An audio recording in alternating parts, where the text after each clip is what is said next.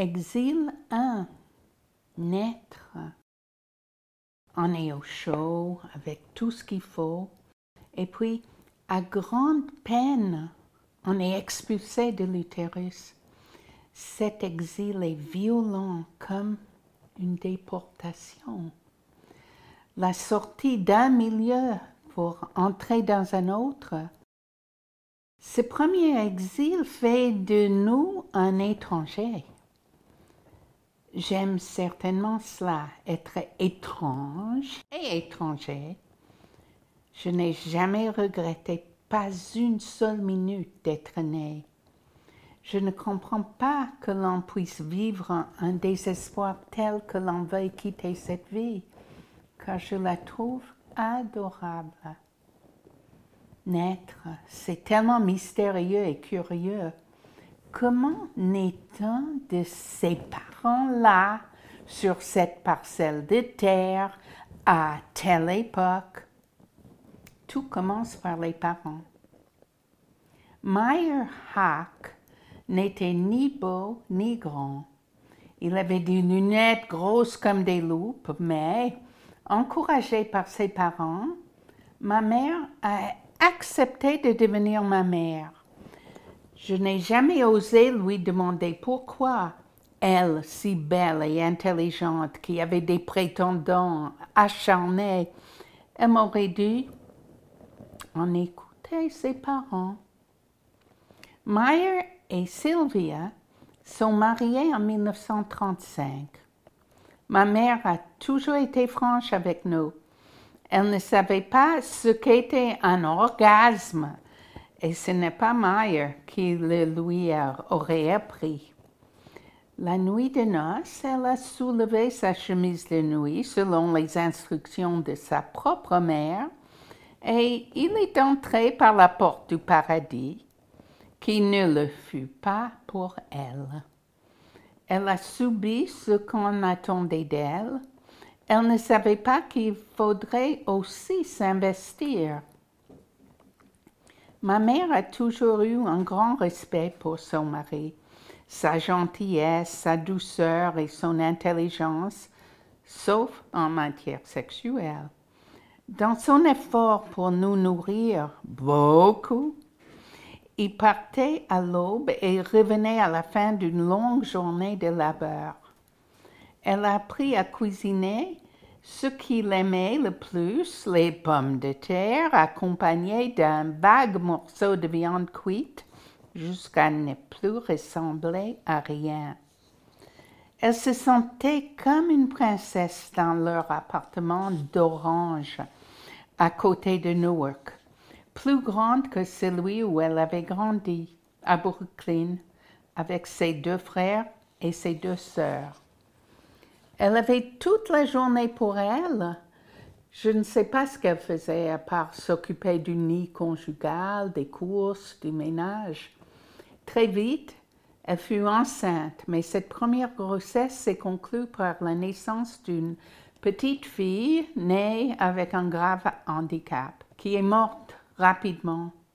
Quand ma sœur Sandra, si attendue, est arrivée en bonne santé, le monde fut de nouveau rose. Plus rose encore avec Effie, née trois ans après. Une deuxième fille, bien que futur garçon manqué, et encore plus rose, pâle, avec moi, cinq ans après. J'étais tellement sage durant mon enfance qu'on ne remarquait même pas ma présence, paraît-il.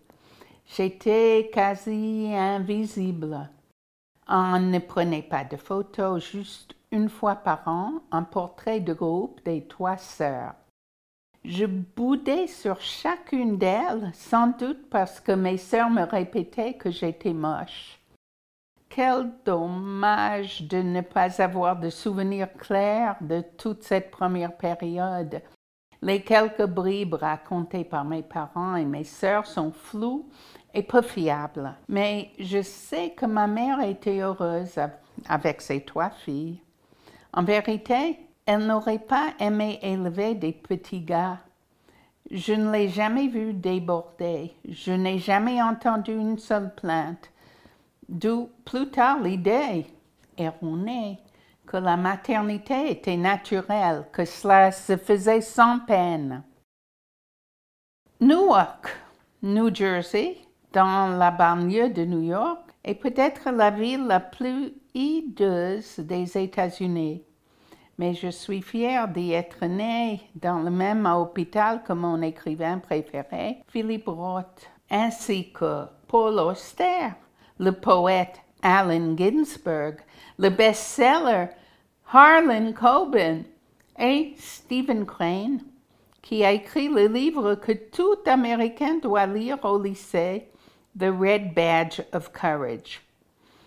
Mais mes parents, comme les autres familles juives, ont vite quitté Newark, ghetto élu par les immigrants de l'Europe de l'Est, pour laisser place aux Afro-Américains et d'autres minorités dans les années 50.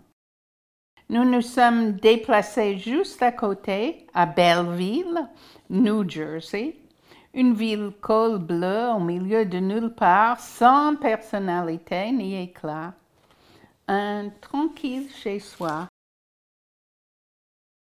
Ainsi s'est déroulée mon enfance, ouatée, même si l'on savait que des événements effrayants s'étaient produits dans la lointaine Europe et pouvaient tout à fait se répéter.